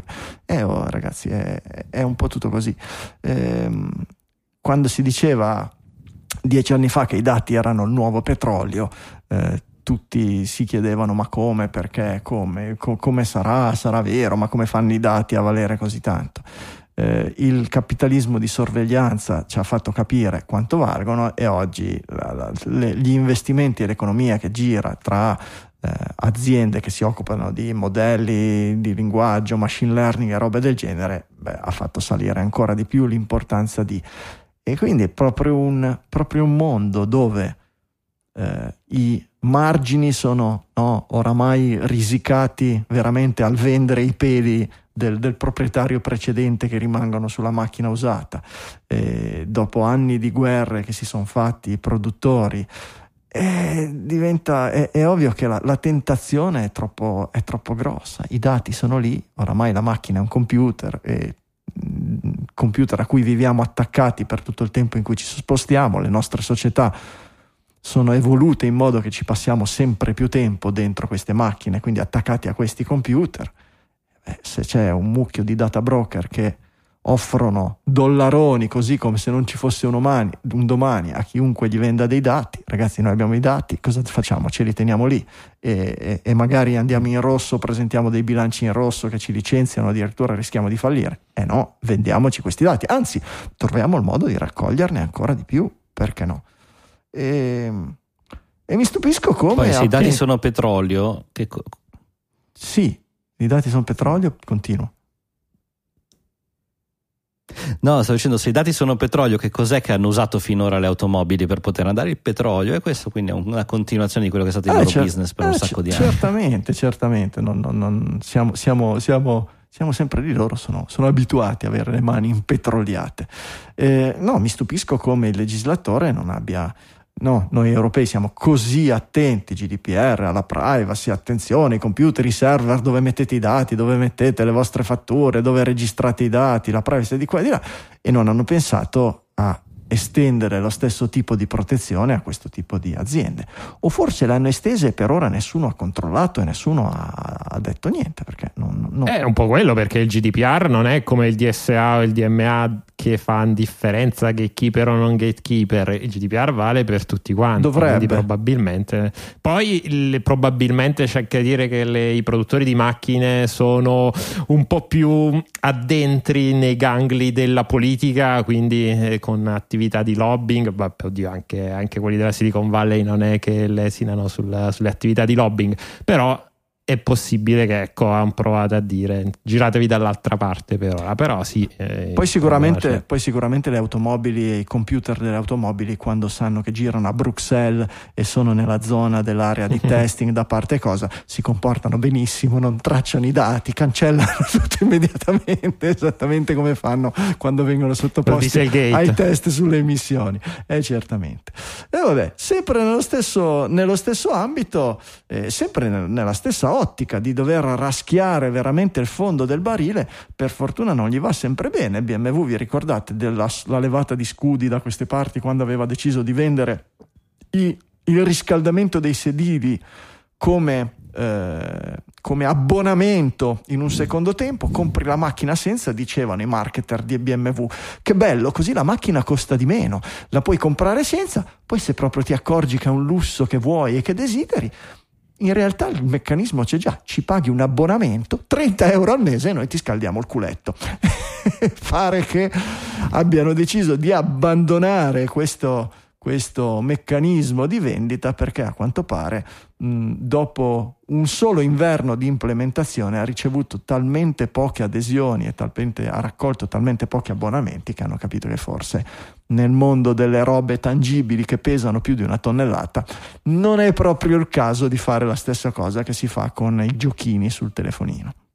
Beh, però oltre a non riscaldare più il culetto, riscalda però il cuore il fatto di vedere comunque anche le bullshit di questo calibro hanno un qualche tipo di limite e sono destinate a fallire. Il mercato, il, il, il, eh, il mercato nel senso delle persone che comprano automobili, sono un pochino più, come dire, nude e crude di, di noi fighetti sui computer, che ci facciamo passare qualsiasi cosa probabilmente. Anche loro hanno le mani sporche di olio e di grasso eccetera, e, e, e non ci pensano neanche di, di, di, di, di, di accettare questo tipo di, questo tipo di, di ricattini. Uh, va bene, Michele, cosa... Airbnb? Sì, Airbnb può essere un buon, sì, un buon, sì, un, mm. un, un buon argomento per tenere Francesco un po' ai margini della discussione, in modo da, da, che la prossima volta lo facciamo collegare via Starlink, secondo me riusciamo a parlare di meglio. Andata. Verifichiamo prima la copertura. Lo mandiamo, no, vedi, sì, ma gli apriamo uno studio in Crimea, non ti preoccupare. No, okay, certo. Guarda, mi risponde anche, o stava ridendo alla battuta secondo delle... me a quella precedente, ah, stava... io ti rispondo di, sempre a tempo. No, no, adesso è a tempo. Francesco è un mistero. E, ciao Francesco, inizio a pensare che sia un problema di eh, addormentamento del computer. È, una, è un altro problema di Bruno Vespa, di eccesso di Bruno Vespa, perché quando Francesco parla per un po' e poi uno mm. di noi gli dice qualcosa e poi lui risponde, in quel momento mm-hmm. lui è a tempo, non ha nessunissimo lag. Quando Francesco sta in silenzio per tre minuti perché uno di noi due parla, uno gli fa la domanda, lui inizia a parlare, ma in realtà il computer ci mette tre secondi prima di trasmettere la sua voce. Per cui c'è qua, ci deve essere qualche meccanismo che va come, che come se si addormentasse, come se ci fossero delle modalità di risparmio energetico. Non ho idea, qualche cosa del genere, perché non, non, non, non, oramai è inspiegabile questa cosa. È inspiegabile. Comunque, eh, Airbnb, cosa, cosa succede? Michele o Francesco? Michele, Michele, Francesco Michele, dopo. Michele. Allora, è entrata in vigore questa Local Law diciotto eh, martedì, martedì scorso della città, della città di New York, che in pratica da, letteralmente da un giorno all'altro, adesso stanno uscendo già gli articoli di analisi di cosa è successo, ha tagliato via il settanta per cento dei, degli Airbnb, letteralmente da un giorno all'altro. Cosa prevede questa, uh, questa legge? Innanzitutto mette un limite a, quanti, uh, a quante strutture ogni persona può avere sulle, sulle piattaforme, ma soprattutto mette un limite molto importante, ossia che tu puoi mettere uh, in, uh, in affitto per, uh, termini bre- per brevi termini case Nel, soltanto nel caso in cui il proprietario ci viva nel frattempo, che se vuoi è un po' un ritorno al, molto forzato ovviamente, allo spirito originale di Airbnb. Io ho la camera in più della casa in cui vivo e metto quella in condivisione. Ve la ricordate la sharing economy, quelle cose che andavano molto di voga nel duemilatredici? Ecco, ehm... quante volte abbiamo usato il trapano del vicino che abbiamo trovato esatto. sul sito della sharing economy famosa. Eh, certo. Io ho un quartiere in più e lo metto in condivisione. Esatto, no? certo, eh, certo. Eh. E quindi la, la cosa è andata avanti. Il, appunto il gli Airbnb sono decresciuti del settanta per cento letteralmente eh, da, una notte, da una notte all'altra, ed è comunque un, uh, un segnale molto forte. Poi comunque negli Stati Uniti, dove c'è una regolamentazione sugli affitti che è molto ma molto diversa da quella, uh, da quella, che, c'è, da quella che c'è in Italia, e però uh, per provare a riequilibrare i rapporti di forza e soprattutto un po' il, la composizione delle, delle città, della città in questo caso. So che Berlino era andata in quella direzione e poi è tornata indietro, forse lo diceva proprio uno di questi due articoli, e non saprei dirvi perché, sem- se semplicemente per pressioni, per decisione politica, o se addirittura la, ris- la soluzione era peggiore del, del problema originario. E l'altra cosa che non capisco è se questa cosa colpisce Airbnb nello specifico eh, o se colpisce tutti i sistemi di affitto di appartamenti non hotel. Eh, mi viene in mente Booking, che da noi è il più diffuso in assoluto, e cosa, perché i meccanismi sono un pochino diversi quelli tra Airbnb e Booking, le premesse sono diverse e anche a seconda dei paesi l'inquadramento burocratico e fiscale è diverso. Oggi in tanti paesi per vendere su Booking ti registri e paghi le stesse tasse che paga un albergo, robe del genere. Su Airbnb hai sempre un po' quella incognita, no? Sono un privato che affitta una stanza di casa sua per far tornare i conti e quindi mi devi detassare, poi in realtà si scopre che di case da affittare, una stanza eccetera, ce n'hai duecento compreso un castello eccetera, però paghi sempre le tasse come se fossi un povero Cristo che affitta la stanza del figlio che è andato all'università, insomma. E E, e, e quindi non si capisce, no? Fa, pa, qui tutti e due gli articoli parlano sempre solo e unicamente di Airbnb. Ma allora, se il, allora premesso che l'articolo di Wired, che poi è anche quello dove si parla dei casi di Amsterdam, che, um, dove hanno messo invece il limite a trenta notti all'anno, Parigi a, cento, a centoventi, e nel caso di Berlino c'è un link a un articolo che dice appunto poi sono tornati indietro nel duemila, nel duemiladiciotto. Allora, e nello stesso articolo in realtà eh, il giornalista dice che ha contattato anche altre piattaforme per avere un commento, tra cui anche booking punto com. L'interpretazione che do io è che Airbnb, intesa come parola, è diventata come googolare. Okay. È diventata un sinonimo, okay, di, nel linguaggio comune, di affitti a breve termine. Quindi se andiamo su Booking e cerchiamo New York, secondo te, perché Booking poi ti, ti, ti rivende in realtà non solo appartamenti, ma ti rivende alberghi e robe del genere, per cui non lo so, ha un meccanismo, meccanismo sì, anche diverso. In Italia le procedure sono diverse sono diverse, certo, certamente, anzi in ogni, in ogni stato sono diverse. Certo che forse si è arrivati tardi e questo ritardo porta a delle misure probabilmente eccessivamente drastica, perché invece di limitare un settore in espansione, andare a tirare una mazzata su un settore che oramai è gigantesco ha delle ripercussioni anche certamente negative. C'è chi ha investito, c'è chi ha, chi ha, chi ha messo dei, dei soldi, dei capitali o dei risparmi per eh, no, comprare magari un monolocale, un bilocale in più da affittare, pensando che diventasse parte del, del, del reddito della famiglia, e oggi magari si trova nell'impossibilità di farlo se rientra in una di quelle casistiche che magari no, non è, la casa da affittare non è esattamente nello stesso palazzo dove quella in cui vive o robe del genere. È sempre, è sempre difficile bilanciare la cosa. Certamente le storture le, le abbiamo viste tutte nelle nostre nelle nostre città di turismo, sono, sono, sono enormi, iniziano a vedersi gli stessi problemi di affitti per le persone residenti di cui abbiamo sentito parlare prima per altri, per altri centri che venivano gentrificati per, alt, per, altri, per tutt'altri motivi o per motivi analoghi. Da noi sono arrivati un po' in ritardo, ma oggi, eh, oggi v- veramente se il tizio che, che, che, che vive della pensione e ha la sua casa alle Cinque Terre, ecco, per qualsiasi motivo è costretto a lasciare casa perché mh, qualsiasi cosa, perché viene sfrattato, perché cosa eccetera, oggi trovare un nuovo affitto alle Cinque Terre per uno che ha ottanta anni e ha vissuto tutta la vita alle Cinque Terre diventa improbabile, se non impossibile, perché gli alloggi alle Cinque Terre vengono tutti utilizzati per turismo, perché chiunque abbia una casa gli conviene certamente, e questo vale un po' per gran parte delle, per, per, molte, per molte località turistiche.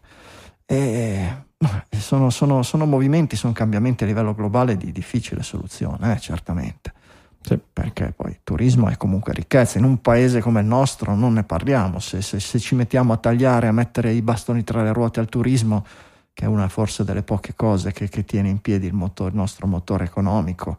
Vabbè, oltre ovviamente alle ristrutturazioni cento dieci per cento, ma queste, quelle sono state... Abbiamo le facciate più belle, degli Airbnb eh, più belle del abbiamo, mondo. Esattamente, abbiamo dei cappotti termici, ragazzi, che ce li invidiano in tutto l'universo. Oggi ho letto Coibentate. Sto, oggi ho letto sto articolo che risentiremo sul debito pubblico, l'influsso di questa roba per un secolo e mezzo, eh hanno sì. calcolato gli economisti, che è buono, visto che avevamo già un debito pubblico tutto sommato, no, che non è che fosse un peso particolare, dire che que- tutti questi certo. miliardi centocinquanta anni ci avremo sul groppone è veramente roba consolatoria. Sapere che ogni singolo partito le ha appoggiati e nessuno, anzi, fa ancora più piacere, ci fa pensare che no, certamente questa cosa cambierà d'ora in avanti, e certamente state tranquilli. Qualche bellezza, qualche bella novità in ambito intelligenza artificiale. Avete visto il, questo articolo ce l'ha messo un digitaliano, ce l'ha messo opla ce l'ha messo, chi ce l'ha messo? Non lo trovo più dove era stato pubblicato, su Slack da qualche parte. Questo sul Open Interpreter, su GitHub è stato pubblicato questo sistema per fondamentalmente installare in locale, su un computer locale, il Code Interpreter di OpenAI, eh, che sono due cose che messe vicino fa un po' venire i brividi, anche se un non addetto ai lavori Non, non ci pensa tanto. Perché fa venire i brividi? Perché OpenAI eh, Code Interpreter Running Locally, eh, fino ad oggi abbiamo avuto questi sistemi accessibili prevalentemente via web, eh, dentro delle sandbox molto rigide, no? I vari OpenAI che non può accedere alle informazioni più nuove di un anno o due anni fa, che può produrre del codice, può farti vedere del codice ma non lo fa girare, non ha accesso a internet per cui non può muoversi su internet, eccetera. Poi abbiamo avuto qualche modo di far girare eh, lo stesso tipo di modelli di chatbot magari, o di sistemi di generazione di immagine sui nostri computer, ma senza la capacità di eseguire del codice. Noi adesso abbiamo questa roba qui che ci permette di, qualsiasi cretino può far girare sul suo computer, quindi con nessuno sbarramento, aperto accesso a tutta internet, che gira nel terminale e ha la possibilità di eseguire codice in locale. Cosa potrebbe mai andare storto?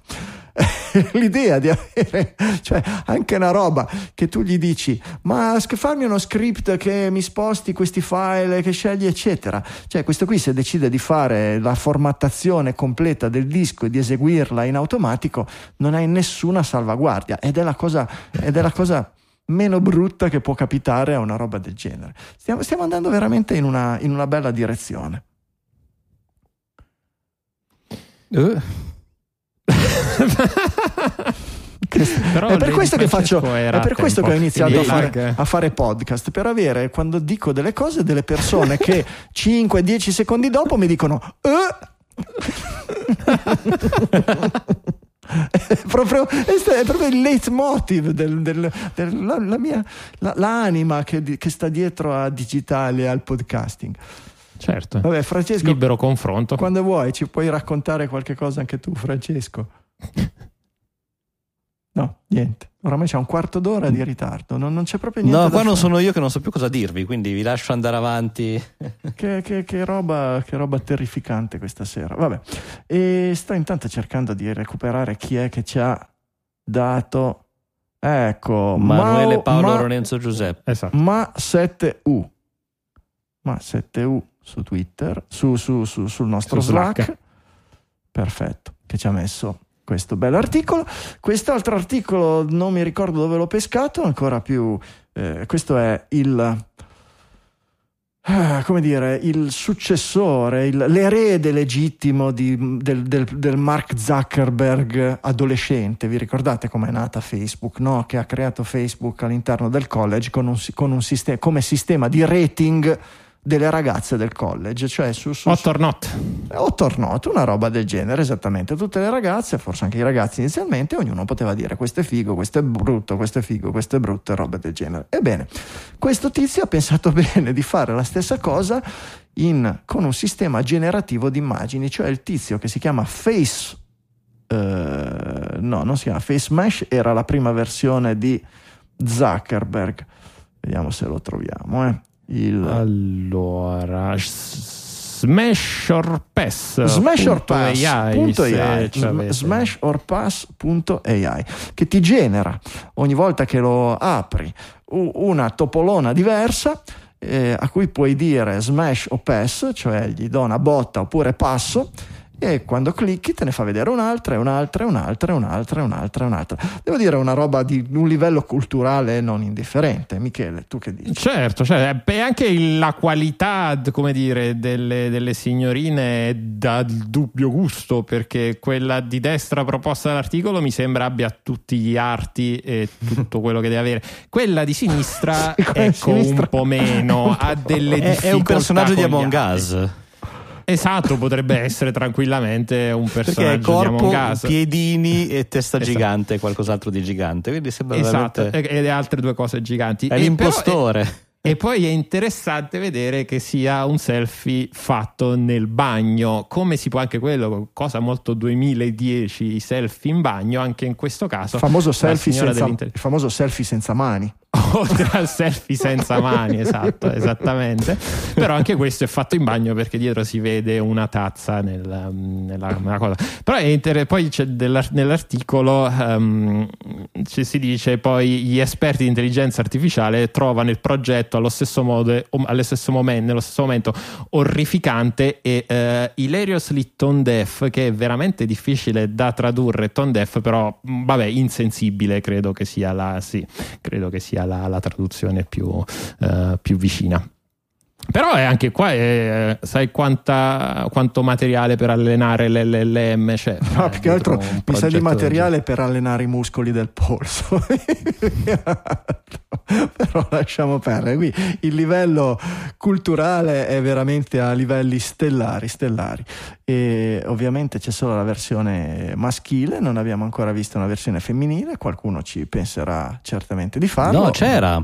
Ah, c'era? E poi c'è sarà... una versione femminile, nel senso vuole... che hanno fatto mm. delle femministe una mm. versione mm. nella quale eh, in realtà non dici se è carino ah. o non carino, ma se è un predatore sessuale o meno. Oh, fa fantastico. No. Fantastico, fantastico. Esatto. Ci manca la versione fluida e poi siamo a posto. Benissimo. E poi c'è la, la versione dei bambini. C'è la versione, e poi c'è la versione dei bambini. E proprio esatto. qua. Fantastico. Siamo arrivati al segue di un certo livello. Di un certo livello. Siamo arrivati all'umanità e questa, questa civiltà che no, è partita no, scheggiando le pietre per riuscire a fare una, un'arma con cui andare ad attaccare il cinghiale per, per procacciare il sostentamento alla famiglia, e poi ha acceso il fuoco, e poi ha inventato la ruota, e poi e poi e poi è arrivato al punto da riuscire a soddisfare gli appetiti della piccola o più o meno percentuale di eh, soggetti della stessa razza affetti da pedofilia con sistemi generativi automatici che forniscano no, immagini sempre più gradevoli di argomento pederastico senza torcere un capello al singolo bambino, apparentemente. O forse no, come è un po' la esatto, storia. Non è un crimine senza vittime in apparenza. Mm, eh, apparentemente però. Apparente sì, assolutamente, apparentemente, anche perché poi nel momento, il presupposto qual è? Che oggi la, l'intelligenza artificiale, gli L L M sono una tecnologia disponibile veramente con eh, poco, relativamente poco sforzo. Ci sono tanti modelli aperti che possono essere eh, fatti girare Sulle, sulle, proprie, sulle proprie macchine, e soprattutto allenati con un qualsiasi tipo di materiale. Dentro qualsiasi tipo di materiale ci possono essere e ci sono state anche le immagini pedopornografiche. Eh, il legislatore negli Stati Uniti se ne sta, accor- se ne sta accorgendo e eh, si sta andando verso una direzione di andare a legiferare in questa, di- in questa direzione, però è anche il dilemma filosofico, ovviamente la, la, la bruttura del, del crimine, e soprattutto nel momento in cui probabilmente generi questo tipo di immagini forse hai, hai, hai, anche, altri, hai anche altri problemi, hai commesso anche altri reati, però eh, apre comunque secondo me una discussione interessante eh, su, eh, sul, sul tema, eh, ossia cosa è un reato nel momento in cui eh, il reato, in realtà un reato non c'è nei confronti di una persona. È vero, ci sono, ci sono tutto, c'è tutto un corollario attorno eh, che oggi porta a delineare dei profili di danno, no? Eh, se... Vabbè, già solo il possesso delle immagini che hai usato per, eh, sì, per allenare diciamo, il modello, che, diciamo che se il modello è allenato, può darsi che sia stato allenato vedendo bambini in atti osceni, e allora certo ci sono stati bambini mm. che sono stati violentati, che sono stati sfruttati eccetera, e quello è il danno. eh, Possiamo in qualche modo, per il nostro ragionamento filosofico, eliminarlo. Possiamo pensare a dei sistemi che vengono allenati con immagini di bambini che giocano, di bambini normali, bambini eh che sì. vanno a spasso, eccetera, e allo stesso tempo di adulti che fanno atti turpi, e poi in qualche modo il, la rete neurale li mescia e fa bambini che fanno atti turpi. È sempre reato questo? Fa sempre male a qualcuno? Beh, intanto si sono usate le immagini dei bambini e Mm. non vedo perché debba essere magari sbagliato. Magari hanno filmato l'Eula ai bambini. Non vedo perché debba essere sbagliato utilizzare le canzoni dei Beatles ed, e invece essere giusto utilizzare le immagini dei bambini. Però, a parte questo discorso qui, si può arrivare. Possiamo arrivare filosoficamente anche all'estremo totale, che è lontano dalle possibilità di oggi, di costruire delle macchine, degli algoritmi, dei software così potenti che sono in grado di sintetizzare delle immagini senza dover essere allenate con delle immagini reali. No, un, un, un qualche cosa di, di una rete neurale in qualche modo sviluppata in maniera astratta con la conversazione e non per modelli e non per esempi etichettati. E ovviamente è un esperimento Beh, mentale. Quasi magico. È un esperimento mentale in questo mm. modo, è quasi magico, ma qualsiasi tecnologia... Quasi magico, quasi una intelligenza ge- generale. Sì, però qualsiasi tecnologia a una persona non addetta può sembrare magia e viceversa, no? lo, lo, lo, lo conosciamo il, l'aforisma, eccetera. Però è, è il nostro esperimento mentale. In quel momento questa intelligenza generata eh, senza eh, utilizzare immagini di bambini o di adulti o niente, che però è in grado di generare delle immagini pedopornografiche, è comunque un delitto, è comunque un qualcosa di punire dalla legge. Ecco, quando si arriva a distillare questo, qui diventa più difficile dare la risposta, no? Una delle risposte che è stata data da questi senatori che si sono messi insieme per eh, propugnare questo tipo di leggi, hanno, hanno detto, e eh beh, però in questo modo, se lasciamo circolare queste immagini, se lasciamo libera la generazione di queste immagini, in qualche modo normalizziamo e creiamo un ambiente in cui No, la, la, la, la, la, i pedofili, la pedofilia può certo. in qualche modo prosperare. E non lo so, io non lo capisco questo, nel senso che teoricamente in un mercato all'aumentare dell'offerta non è automatico che aumenti la domanda, anzi, eh, per cui addirittura in un mondo dove ci fossero miliardi e miliardi di immagini eh, pedofile generate dal computer senza far male a nessuno, teoricamente ci sarebbe molto meno mercato per delle immagini generate in maniera vera facendo male a dei bambini, e quindi in, a livello completamente teorico proteggerebbe addirittura i bambini. Perché prendere un bambino e violentarlo per vendere le foto, quando le foto puoi farle generare da un computer senza far male a nessuno?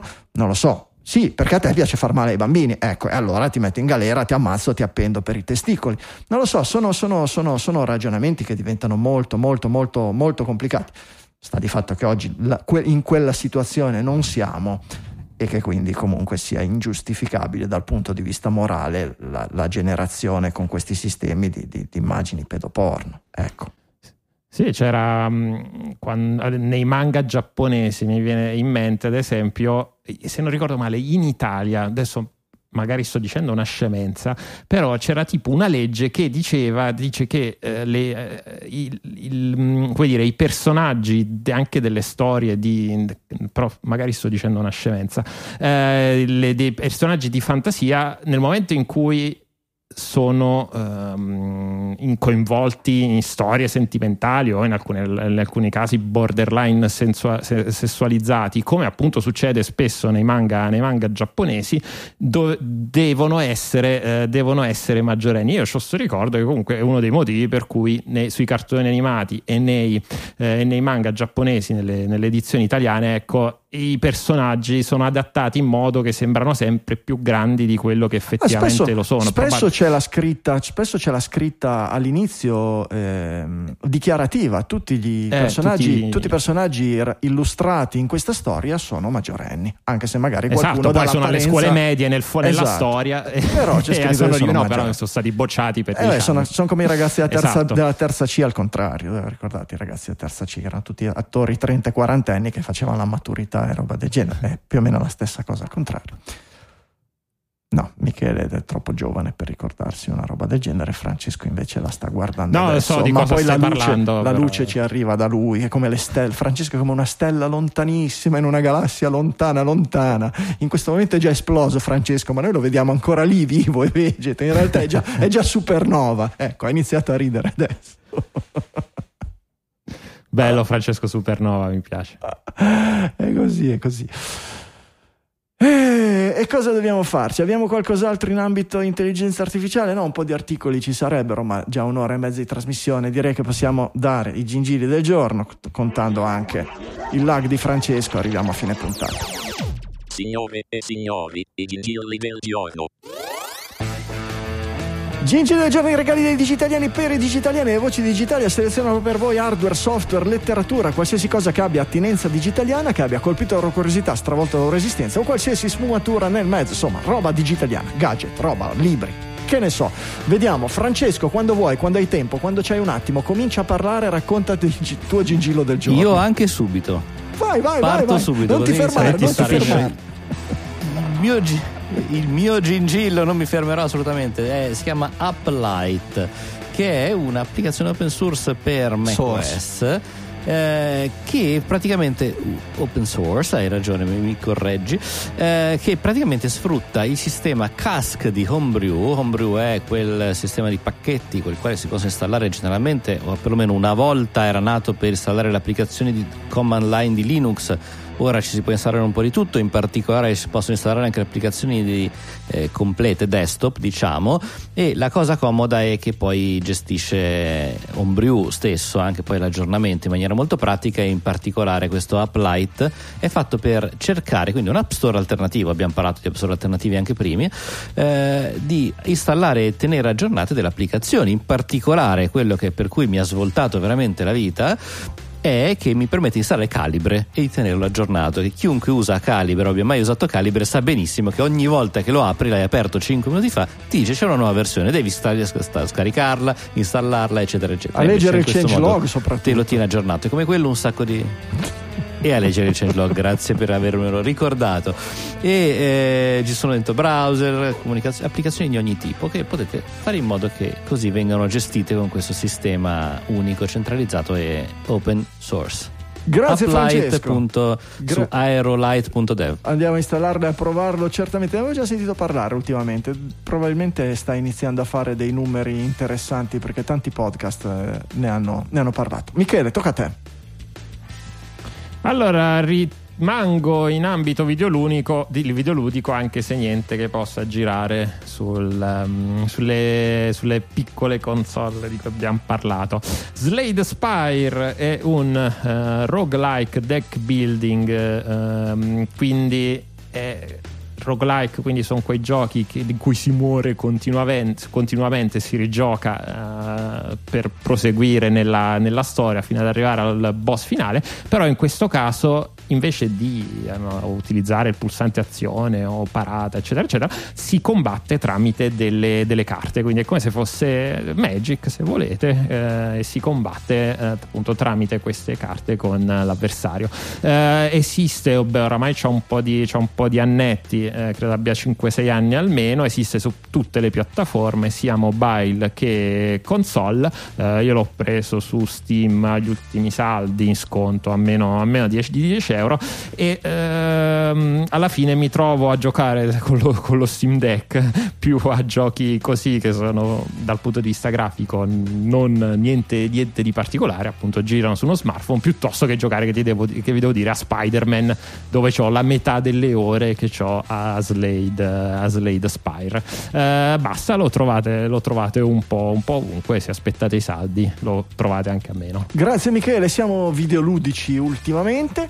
E, e qui trovate in quest'ultimo gingillo che vi presento un utilizzo simpatico, carino, degli L L M, no? Siete stufi di chiacchierare con, con ChatGPT e Bard e robe varie che alla fine non sapete neanche che cosa chiedergli e vi annoiate. Questo Solve the Murders è un videogioco, tutto nel browser, lo fate direttamente, tutto via internet, di investigazione, una detective story in cui voi siete l'investigatore e Uh, dovete risolvere il caso interrogando i sospettati, parlando con la polizia, parlando con i periti della polizia, parlando con i testimoni, parlando con i parenti della vittima, e per parlare con tutte queste persone utilizzate la riga di comando e ognuna di queste persone è implementato come un chatbot e quindi vi risponde con la, uh, la stessa verosimilità che siete abituati quando parlate ad esempio con ChatGPT. Questo crea un ambiente, un, un, un videogioco con un ambiente particolare che non avevamo visto finora. I vari adventure, specialmente quelli vecchio stampo in cui magari dovevi interrogare i sospettati o comunque interagire con degli altri personaggi, andavano su, su, su, su le, le conversazioni andavano sempre su schemi ben stabiliti, molto rigidi. Non è la stessa cosa qui, questo aggiunge allure, aggiunge anche qualche difficoltà se vogliamo al gioco. Io non ci ho dedicato tantissimo tempo, ci sono stato un dieci minuti, un quarto d'ora allora ad agosto, poi l'ho lasciato un po' lì ma ci voglio tornare, però è un esperimento particolare, chissà se di qui nascerà un filone nuovo in ambito videoludico, se si ispireranno anche i creatori dei giochi tripla A, no? Per dare un po' più di spessore ai personaggi non giocanti, alle persone, ai, ai personaggi manovrati dal computer che si incontrano, metterci dietro un sistema generativo del genere con cui potete iniziare a discorrere, che ne so, di partite della nazionale o di quello che volete. Certo, aumenta la complessità, aumenta anche la difficoltà se vogliamo del gioco, però diventa un pochino più verosimile, un pochino più qualche cosa che imita una storia vera o la vita vera. Provatelo, solve the murders dot com, trovate il link insieme a tutti gli altri gingilli e alle notizie commentate nella pagina digitalia dot f m slash seicentottantanove.